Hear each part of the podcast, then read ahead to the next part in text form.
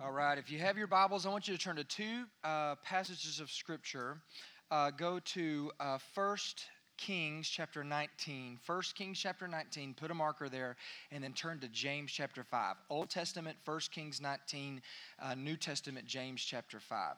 So the kings are there, there with like the Samuel, you know, 1st and 2nd Samuel, 1st and 2nd Kings, 1st and 2nd Chronicles. So I'll give you a chance to find that. And then uh, James chapter 5. Okay? So we're going to start James chapter 5. All right?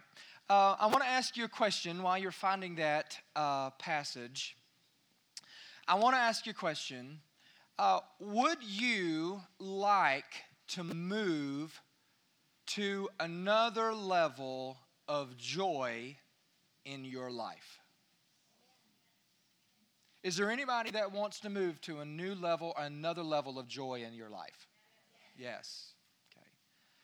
Or you're just loving life, you're loving doing ministry, you're walking in the Spirit, and you're, you know what, and you're just having fun. I mean, I, you know, you're having fun. That kind of joy. Uh, joy or rejoice or joyful, did you know, is in Scripture in some form 430 times. 430 times. Now, the word fun is a modern word that came about in about the 17th century, okay? Uh, but that word also in translation uh, is used in Scripture 142 times. Did you know that? 142 times.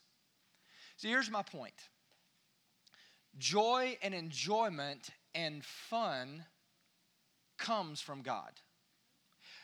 God created fun but Satan perverted it. Okay? God created joy, Satan perverted it. God created the world for his pleasure and for our pleasure. Uh, the reason that he created the stars are to reflect his glory, but for us to enjoy his creation. The reason that he created the mountains, he knew before he formed him, before he formed them, that we would enjoy climbing up them, skiing down them, or falling down, if, if you want to be me. He knew that we would use creativity and desire for enjoyment to come up with games to play, like baseball or football or basketball, those kinds of things. God knew all of that before the foundations of the world. He wanted us to enjoy life. And it's okay for us to enjoy life. It's okay for us to have fun, but I'm to tell you one person who doesn't want you to, and that's Satan. He does not want you to enjoy life. He does not want you to have fun at all. And one of the first things that Satan will steal from us is our joy. He'll steal it. And here's how he does it. I'm going to tell you how he does it. He works to discourage us. And see, once he gets us discouraged, he steals our joy. And when he steals our joy, we're not having fun anymore. Now, if you to look at the word discouragement, I don't know if it's up there, but you, it's right there. There you go. Discouragement. Look at the word for just a minute. There's a root word, and then there's a prefix and a suffix. Did I lose you?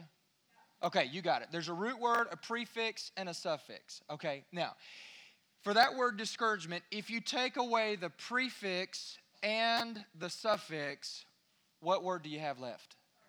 Courage. All right? Now, if you add the prefix dis, dis means to take out. All right, so if you were to, if you were to say encourage, in that prefix, what does that mean?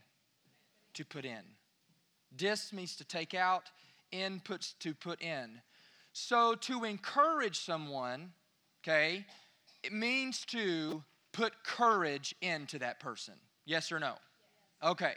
See, anytime that you encourage your wife or your husband or your kids, anytime you walk up to someone and you encourage, you say anything encouraging, you're putting courage into that person. You're adding courage to their life.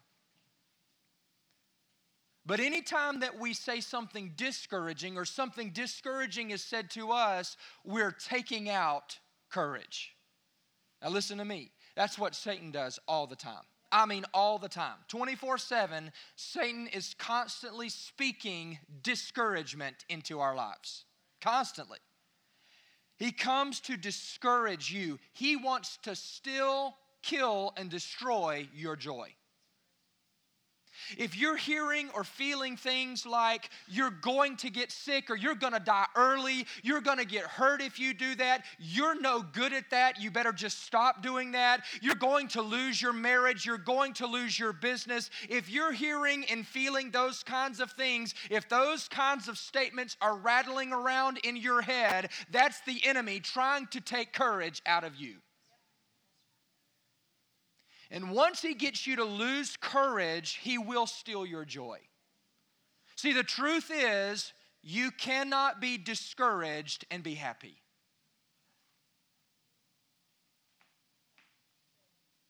So, today we're going to take a look at a man of God who got discouraged.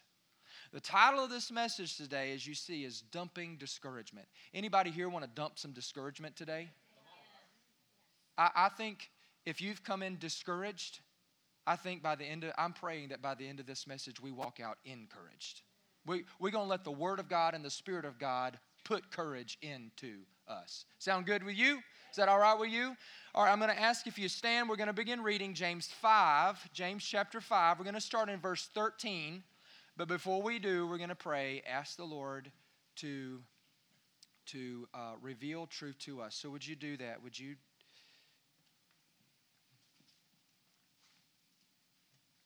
So, Lord, today I come before you, and Lord, I, I bow before you, Lord. And I humble my heart, God, asking you to fill me, Lord. Fill me to overflowing. And I surrender to you. Thank you for how you've spoken this word to me this week. And Lord, I pray that you would just speak encouragement into our lives today. Holy Spirit, would you guide us? Would you just let the words jump out on the page like they never have before for every man and woman in this room? And Lord, would you speak so loudly to us that we cannot ignore? And Lord, we'll be careful to obey. We pray this in Jesus' name. Amen. Amen. Remain standing. Here we go. Uh, James chapter 5. We're going to start in verse 13. Everybody with me? Okay. Are any of you suffering from hardship? You should, what's the word? Pray. Pray. What is prayer, by the way? It's communication with who? You're talking to God. And does He talk to you in prayer? You better believe he does. Okay, so are any of you suffering hardship? You need to talk to God. Pray. Are any of you happy? You should sing praises. Are any of you sick? You should call for the elders of the church to come and pray over you, anointing you with oil in the name of the Lord. And at the conclusion of this service, we're going to do that. So uh, Heidi's here today, isn't she? Okay, so at the conclusion of the service, we're gonna have we're gonna we're gonna call and we're gonna pray over her. We're gonna do that, as Scripture says. Verse 15: Such a prayer offered in faith will heal the sick, and the Lord will make you well. Do you believe that today? Amen. Do you believe the Word of God? Amen. Okay. And if you have committed any sins, you will be forgiven. Confess your sins to each other, and what's the word? Pray. For each other so that you may be healed. The earnest prayer of a righteous person has great power to produce wonderful results. Now, look at this Elijah, and he's who we're going to talk about today, was as human as we are. And yet, when he prayed earnestly that no rain would fall, none fell for three and a half years. Then, when he prayed again, the sky sent down rain, and the earth began to yield its crops. God bless the reading of his word. You can be seated. All right. Did you pick up on the phrase there that it said Elijah was just as human as we are? Did you pick up on that? Just as human as we are. But, see, here's the deal he earnestly prayed. Now, this is um, when in that phrase, he earnestly prayed. If you do a little bit of digging, it's actually a, Hebra- a Hebraistic form of emphasis. It was part of their literature, and here's what it means it means that he prayed in his prayer. He prayed in his prayer. Now, if you dig into what that means, here's what it means. This was not just a normal, sweet, passing prayer offering to the Lord. What that means is is Elijah went into the deep of his prayer within his prayer. Have you ever been in prayer and the Lord just pulled you deeper into prayer as you were praying? I mean, and you just started pouring your heart out to God in the midst of the prayer. I mean, you were praying and then you started praying. And it wasn't you that was praying anymore, but you realized something else was happening in you, and you were earnestly pouring out your heart to God, and you were praying in the prayer. That's what he's talking about. Elijah was in prayer and he was earnestly praying in the prayer, in the deep of his prayer. See, here's, here's what we see in Scripture when you're praying for the hand of God to move as Elijah was praying in a situation. It is not done with casual conversations with God. We can have casual conversations with God because He's our best friend and we can talk to Him like He is our best friend. But then there are moments that we talk to Him and man, we just need to go deep because He's the Father. And when we see the hand of God move, He always quickens His people to go deep in fervent and earnest prayer from someone who's walking with the Lord every single time. Read scripture every single time. So Elijah was earnestly praying that this that it would not rain. And it did not rain on the land for three and a half years. And then he prayed again, and then it rained. See, listen, the results of a natural, ordinary man. He was natural and ordinary, just like you and I are natural and ordinary. There's a reason that Scripture said that, so that we can relate to Him. But there's something, the results of a natural, ordinary man praying earnestly was supernatural. The results were supernatural. It was supernatural because he had a relationship with a supernatural God. That's why. See, it's easy to think that Elijah had some advantages more than what we did. So we want to think that. Elijah is what I call a spiritual heavyweight. But that's not true. Do you realize it's actually the exact opposite? In fact, we actually have advantages that Elijah did not have. See, because if you're a believer, you have the indwelling Holy Spirit in you, and when you're living in the empowerment of the indwelling Holy Spirit, see, you'll be living life with an advantage that Elijah didn't have in that moment. You follow me? See, in fact, Jesus said to his disciples, It's to your advantage that I go away. Jesus himself said that, that I go away because if I go away, I'll send him. Who's him? The Holy Spirit. It ain't a force, it ain't a thing, it's a person. It's a him. Okay? And then he says, It's gonna be better for you that I'm not living on earth because I'm sending him. Because I'm going to send someone that's not just in one city at one time or filling here and filling there. I'm going to send someone that's going to be all over the world all at one time and, and that's going to be in the hearts of my people and ready to empower them to do miraculous things. Now, let me ask you if Elijah was human like us, did he experience discouragement like you and I do? Of course he did. Absolutely he did. Now, turn over to 1 Kings 19. I want to show you how Elijah got discouraged and then how God dealt with the discouragement. All right, 1 Kings 19. And I think God's ways of dealing with discouragement are worth noting, don't you? All right, let's see what we can learn. See, here's the deal Elijah didn't have anyone else around to talk to. We're going to look see that. He didn't have anyone to encourage him except God. Now, it's interestingly enough, Elijah, let me give you some context. Elijah is coming off of a great ministry victory. Okay? He made the prophecy that it would not rain, and it didn't. He did. He went that's three and a half years. Okay, and then we get to the end of chapter 18, the one that's right before where we are, and he gathers all the false prophets together. Remember that's you, you know the story. You tracking with me on the story? The 450 prophets of Baal, the uh, 400 uh, prophets of Asherah. So there's 850 prophets that he false prophets that he gathers together. And Elijah says, "You go build your altar. I'll build my altar. I'll pray. You pray. And the God who answers by fire is the true God." He put his neck out on the line there, but not really. And they did that all day.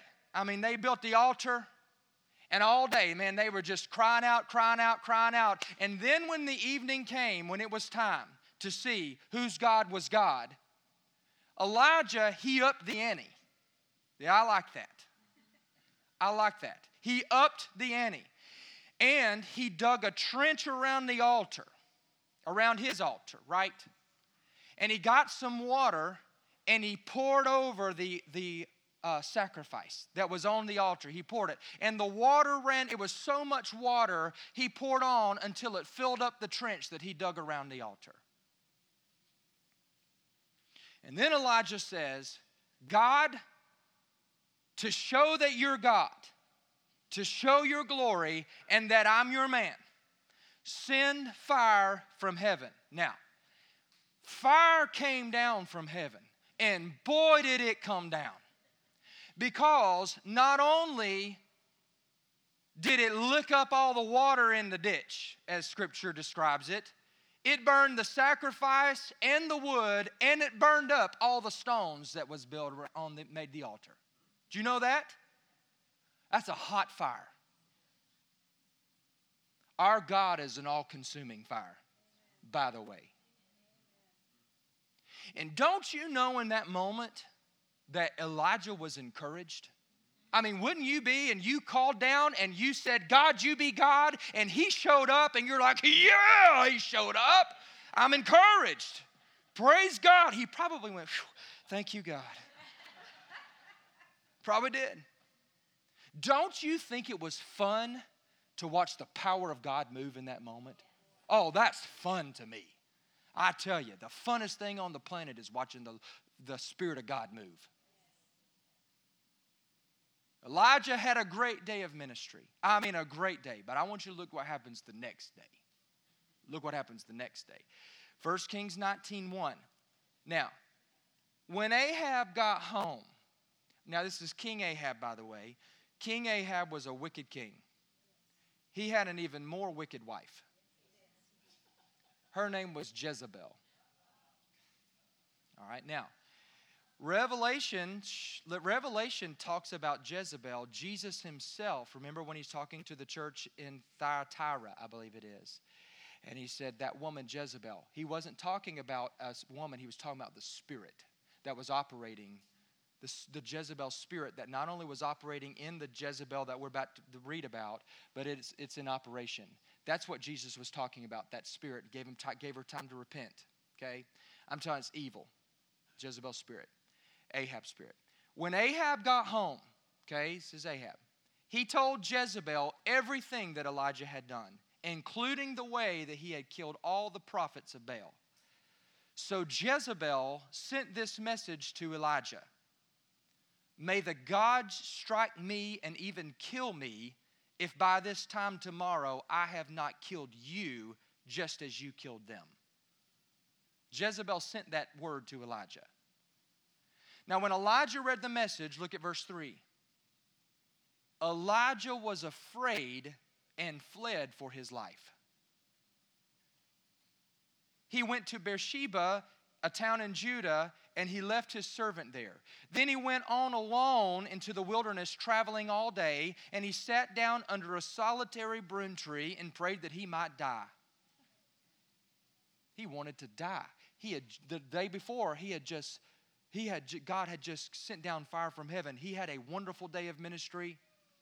And now the next day he wants to die. I've had enough, Lord, he said. Take my life, for I am no better than my ancestors who have already died. Listen, when you pray to die, I'm pretty sure you're not having a good day. I'm pretty sure you're not having fun.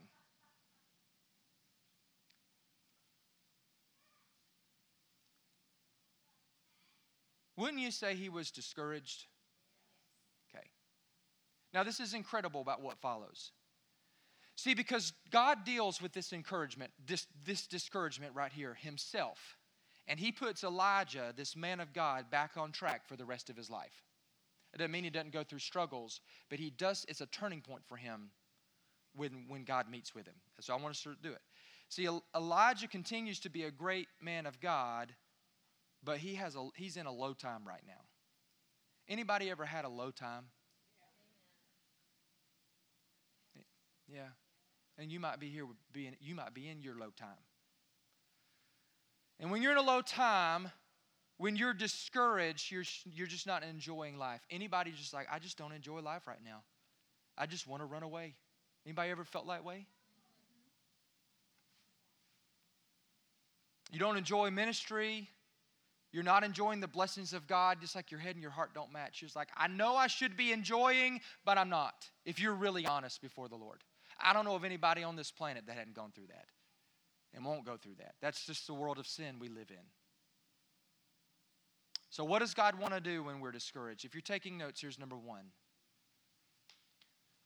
God wants to refresh you. He wants to refresh you. Now, look at verse 5, 1 Kings 19 5. Then he lay down and slept under the broom tree, but as he was sleeping, an angel touched him and told him, Get up and eat. And he looked around, and there beside his head was some bed, bread baked on hot stones and a jar of water. Some translations say that was cake. This is good. And so he ate and drank, and then he laid down again. Then the angel of the Lord came again and touched him and said, Get up and eat some more, or the journey ahead will be too much for you. So he got up and he ate and drank, and the food gave him enough strength to travel 40 days and 40 nights to Mount Sinai, the mountain of God. Now, Elijah is physically, mentally, emotionally, spiritually drained. And he, he, he see, because his he didn't just call down fire from heaven. See, there were, there were three and a half years of strong warfare that was happening. Uh, Elijah, what many people don't realize is that Israel hated him. They hated him. Nobody liked Elijah, uh, although Elijah had been doing what God had told him to do. See, that's the thing. Sometimes we think that if we're doing what God wants us to do, then we're going to just be, we're going to always have, be blessed and joyful and happy and all these things. That's not what we see in Scripture. Elijah had a tough three and a half years. Even though he was doing what God had called him to do, they hated him. So he didn't just have a bad day. He had bad three and a half years and he was just physically, emotionally, spiritually draining. Wouldn't you be? Now, remember, we, we saw in James 5 that he prayed earnestly that it wouldn't rain. Prayed earnestly. He poured himself out emotionally and spiritually and mentally just praying. Just praying. And then it culminates with the great day of ministry. And then the enemy, through the person of Jezebel, attacks him. Listen to me. The enemy attacked him when he was doing the right thing, not the wrong thing. I want you to remember that. The enemy attacked him when he was doing the right thing, not the wrong thing. Some of you need to hear this today, I think. Because some of you are really earnestly seeking God. You're trying to live for the Lord, and you can't find refuge, you can't figure out why that you're under such attack. Why am I under such attack? I'm trying to press in. In fact, you've pressed into God more and more, and you're under even heavier attack, constantly pressed. And the enemy attack may come through a person, that happens continually, constantly. And the enemy attacked Elijah when he was tired. When he was tired, that's when the enemy attacked. Have you ever been just down and tired and then you get attacked by the enemy? And you just want I just want to run away. So the first thing that Jesus did for Elijah was he refreshed him. He didn't even speak to him. Didn't even talk to him until he was refreshed. Didn't even talk to him. He sent an angel to him until he was physically refreshed. See, we need to understand See, because you can be feeling now, God, why aren't you speaking to me? Why aren't you working? I need you to move. I need a word from you regarding this. Why won't you speak? You can't seem to get a word from God. It's just there. I'm telling you why you can't hear from God is probably because you're too tired. I want let me give you an example.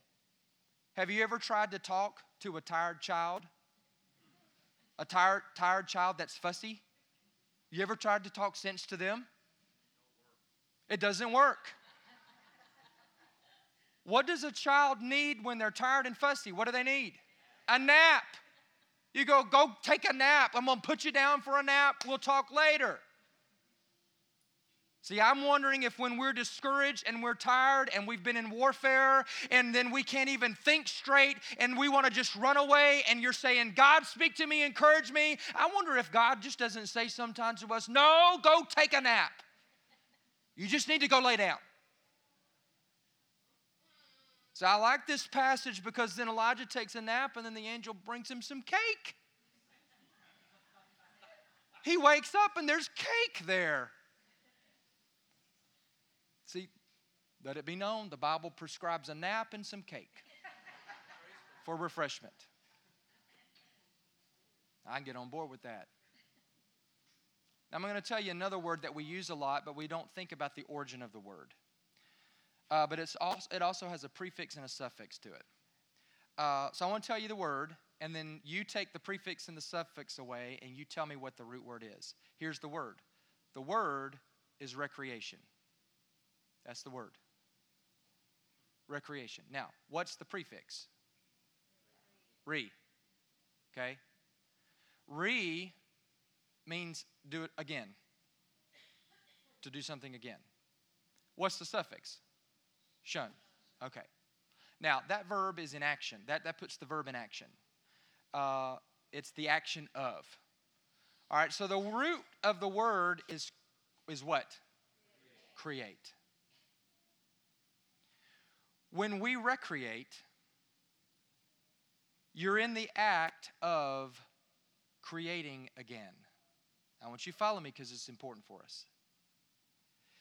Now, God is a God of creation, yes, created, but He's also a God of recreation. Yes or no?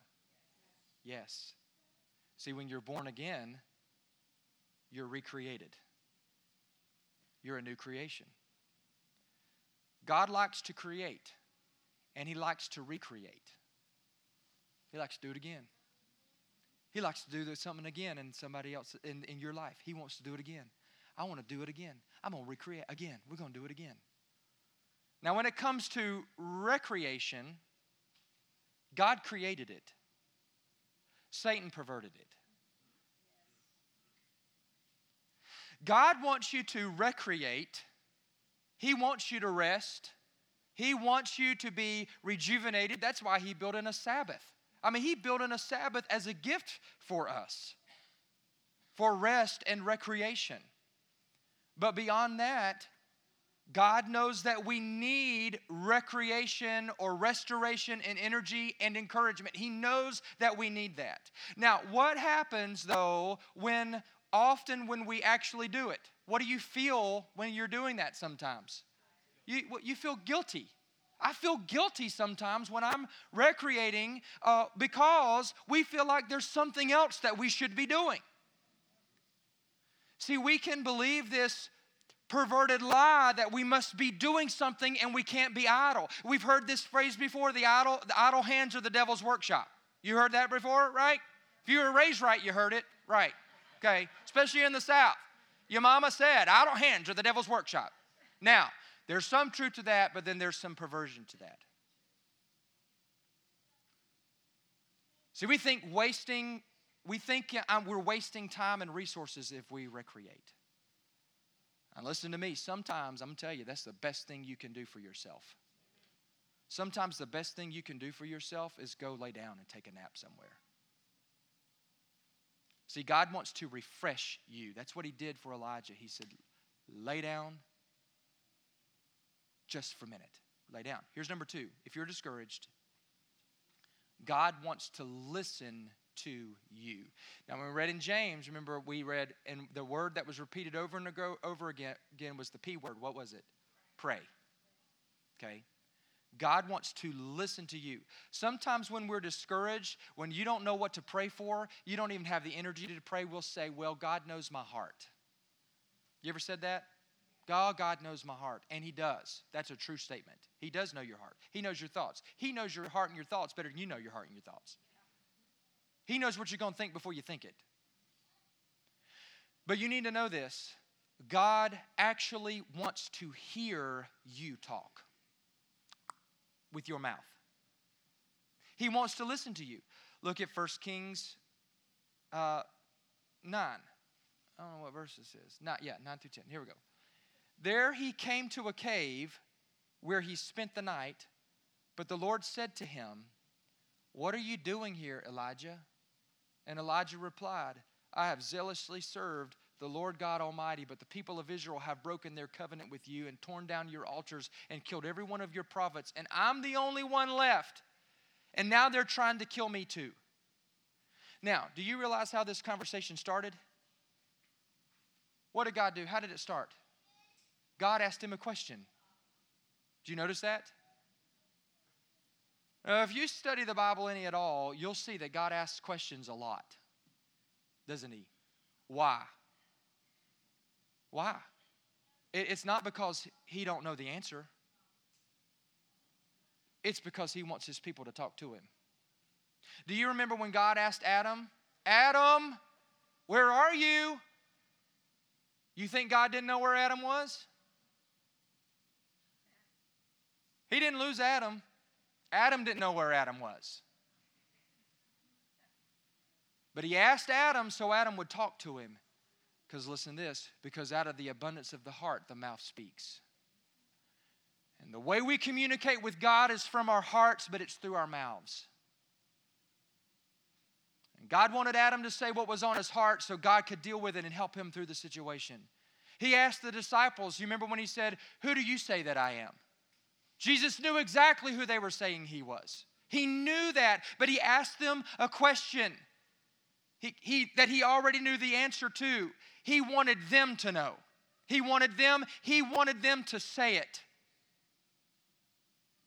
Now, we can get this idea in our head that God doesn't want us to complain about our circumstances. Oh, I should not complain about our my circumstances. God will not put up with my griping. I'm too blessed. I'm too blessed to be stressed. That's what we'll say. I, sh- I shouldn't do that. Guess what? Every book in the Bible has somebody griping to God about something. Every single solitary has, David griped a lot. Job griped a lot.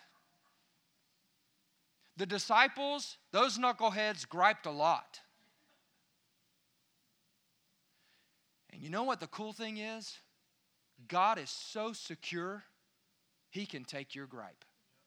He can take your gripe. He can take all of the complaints that you have that you need to give Him, He can take them all. And sometimes you just need to say the truth that's on your heart. And you just need to get in and you need to pray in your prayer. You know what I'm saying? Sometimes in your prayer, you're like, Lord, lay me down to sleep. I pray the Lord my soul to. No, that's not how I feel. Here's how I really feel. I'm so tired and I'm empty and I don't know what to do and I don't want to do this anymore and I can't stand this and I can't take another day of this. And if you don't show up, I'm sunk. Now we can get down to business with God. And God can hear your heart. He already knows that's what's in your heart. He needs you to speak that out of your mouth. Be honest with God for crying out loud. Be honest with Him. Elijah said, I'm the only one left. You know what God told him? He's like, That's not true. That's a lie. And see, what God did is He readjusted Elijah's thinking. I'm going to show you that. See, it's okay to tell God how you feel because God wants to hear your heart. You will never get past discouragement in your life and go to a new level of joy unless you tell God what's going on in your life. You've got to tell Him. You've got to tell him. You've got to talk to him. You've got to pray earnestly to him. He wants to listen to you. Here's number three when you're discouraged God wants to speak to you. See, he wants, he wants to refresh you, he wants you to speak to him, he wants to speak to you. Look at 1 Kings not, verse 11. Then he said, This is what God said to Elijah Go out and stand on the mountain before the Lord. And behold, the Lord passed by. Look at this. This is so cool. And a great and strong wind tore into the mountains and broke the rocks in pieces before the Lord. But the Lord was not in the wind. Now, the Lord caused the wind, but the Lord was not in the wind. I'll tell you what that means in a minute. And then after the wind was an earthquake, but the Lord was not in the earthquake. And after the earthquake, a fire, but the Lord was not in a fire. And after the fire, a still small voice. If you want to hear the still small voice of God, you're going to have to sit still and look beyond the wind, the earthquake, and the fire. Now, what does that mean, Pastor? What does that mean? Now, would you agree with me that nothing in the Bible is uh, coincidental? Would you believe that? Everything is there for a purpose. There are types and shadows and symbols and analogies all throughout Scripture, yes? Old and Testament, they go hand in hand like this. You can't separate them. Even if you tried, can't separate them. And this is one of those times. This is one of those passages where God was using a type and shadow and analogy here the wind, the fire, and the earthquake, it all represents something. A wind represents a mighty move of the Holy Spirit. When you read about a mighty rushing wind, a mighty wind, it's a move of the Spirit of God. Pneuma.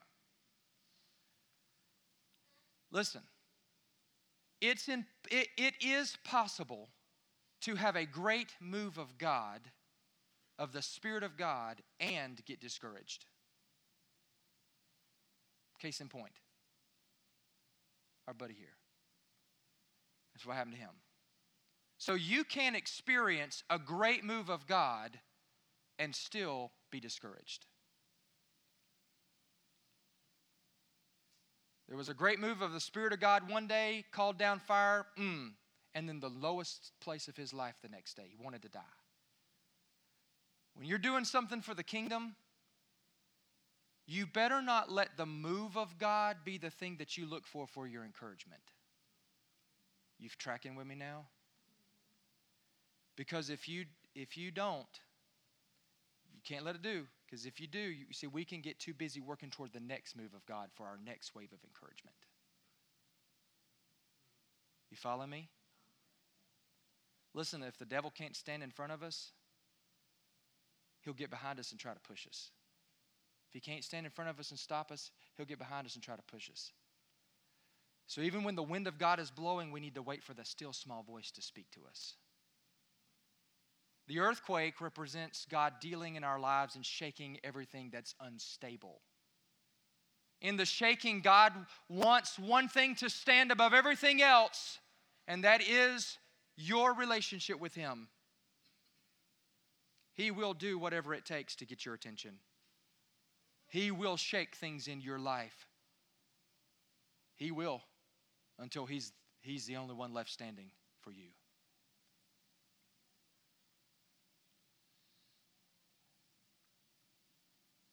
That's the only thing that can't be shaken in this world.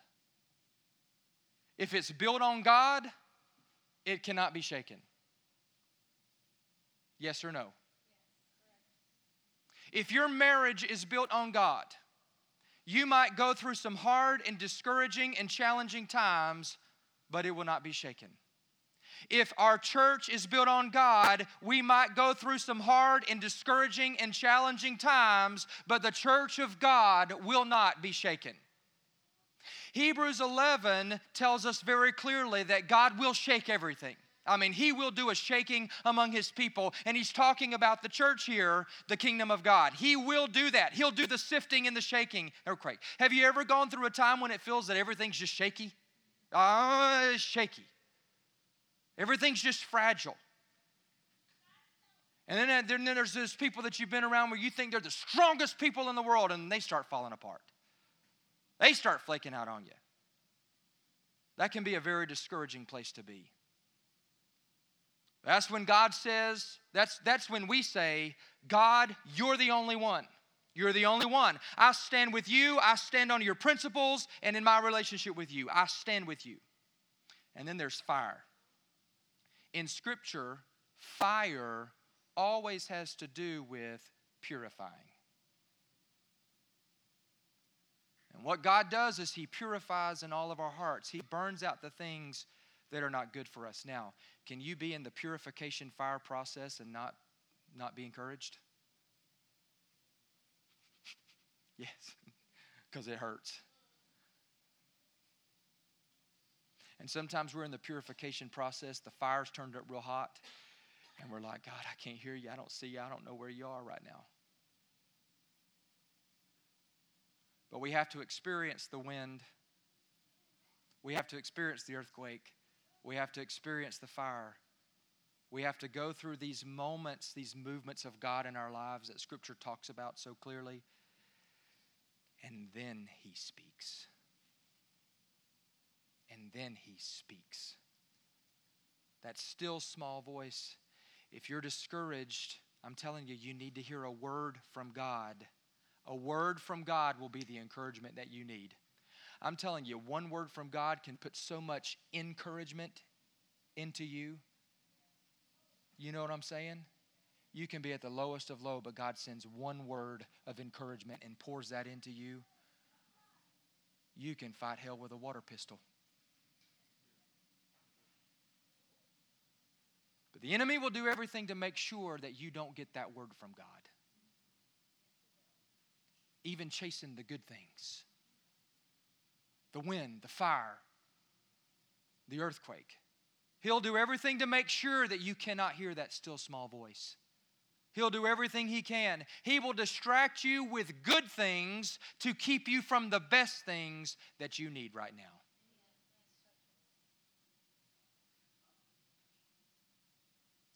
And that just reminds me you remember when Jesus was in the thick of his ministry that it said that he had to pull away often? I mean, he was doing ministry, healing people. I mean, boom, boom, boom. But he had to pull away. He had to get away for these, for that, for the reason of finding rest, talking to God, hearing from God, didn't he? If Jesus, the Son of God, needed that, how much more do we need that? How much more would we need that? Here's number four, and I'm done. So we know He wants to refresh us. We know He wants us to talk to Him.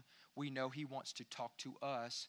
But God wants to elevate us to a new level, to elevate, to pull us up to a new level.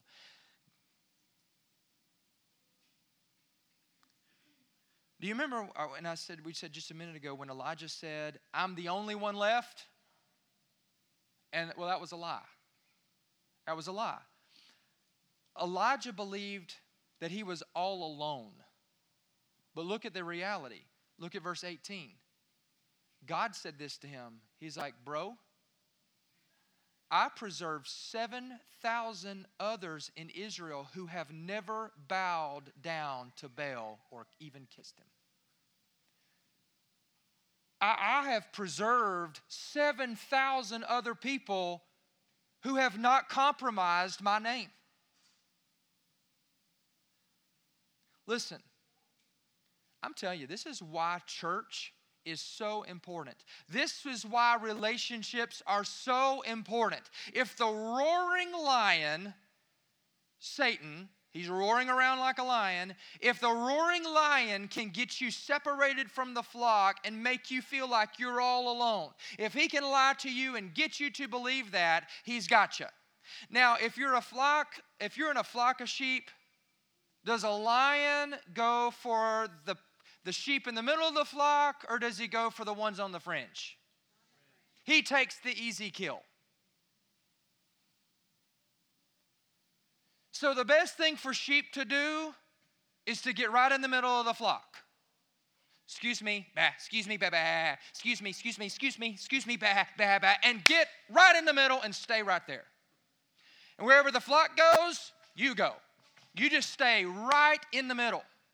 You get there and stay close. You just move with it. Stay close in relationship to the body of Christ as you possibly can. This is why we push getting involved in a Bible study class. This is why we encourage you to attend prayer services so that you can be around people that encourage you and will pray for you, put courage into you.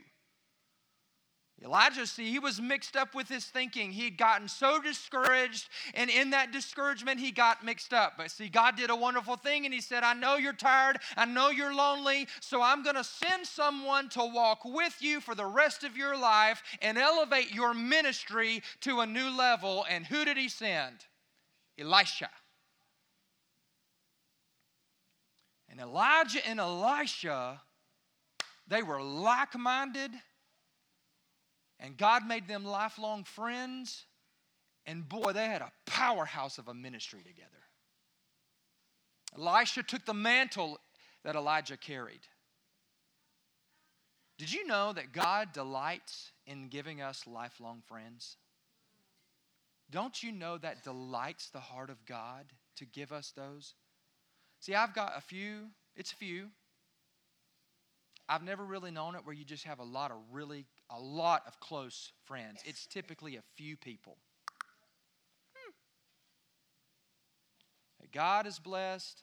And you know, in my case, uh, he's those few. I, I can go. I can say, "This is what I'm going through. This is what I'm feeling." I can sound crazy and off the wall, and they won't judge me. They won't worry about me that I'm going to fall off the log anytime soon. But you know what they do? They encourage me they encourage me and they pray for me and they and they listen and they talk and we share. And sometimes you know what they say? One of them said it just recently buck up camper. Buck up little camper. But they always take care. Anything that we need they take care and they encourage me. See there's strength in that. That's a blessing from the lord. Did you know You'll never be able to accomplish all that God has planned for you if you go it alone. Because we weren't meant to do life alone. We were meant to be in relationship with God first, but in relationship with each other. There's a reason for that. And God wants to do that for you. He wants to raise you to that next level, put people around you. Even when Jesus sent out his disciples, he sent them out, what? Two by two. They never did ministry alone. Never. See, if you just attend church, if you just attend, you'll grow some. If you get involved, if you get connected, you'll grow a lot. I promise you that. And you'll have fun. So if you want to dump discouragement, anybody want to dump discouragement? Okay. Then let the Lord refresh you. And listen, and here's the deal. I was talking about this earlier. Caroline, because we're the ones that we feel guilty. See, we were, our parents, I mean, we just were instilled in us from the, a lot of it's our upbringing. We're instilled, it's like, listen, if you got daylight, you're working. You, you, work, you earn your keep, bro. And I tell you, I had better had my chores done when my dad got home, it was not a pretty day. I was very discouraged if, I, if, if I didn't do it. So we, we're ingrained, and there's a good work ethic is good God teaches us. I mean, the, that's a basic Christian fundamental witness to be good. We should be the best employees, the good work, good hard workers. But God also built in, He wants to refresh you. There's times when He's saying, You need to go take a nap, and you're fighting with God on that. And He's like, That's the best thing you can do right now, cranky, tired kid. That's the best thing you can do. I ain't talking to you till you take a nap. I ain't talking to you till you take a nap and eat some cake. So get refreshed, talk to God, tell Him your heart, listen to God, get past all the noise, listen to His, get where you can hear His still small voice. See, because if you're going from mountaintop experience to mountaintop experience, if you're going from the experience, if you're going from Sunday to Sunday to Sunday, if you're expecting this to be all that God, boom. No, God can speak to you here. He will. He hopefully he is now. But I'm telling you, if you want God to encourage you and pour into your heart, but it's it's it's it's going to be when you're one on one with Him. Every day, one on one with Him, and you're not chasing the next move for your next encouragement high. You're not, you're not, oh God, I just need to see a movement. If I see a movement, man, that'll get me to next month. You can't do that. You'll be, you'll be all the time. And that's no fun. No fun at all. And then we connect with others, get involved, move to a new level of kingdom work for his sake.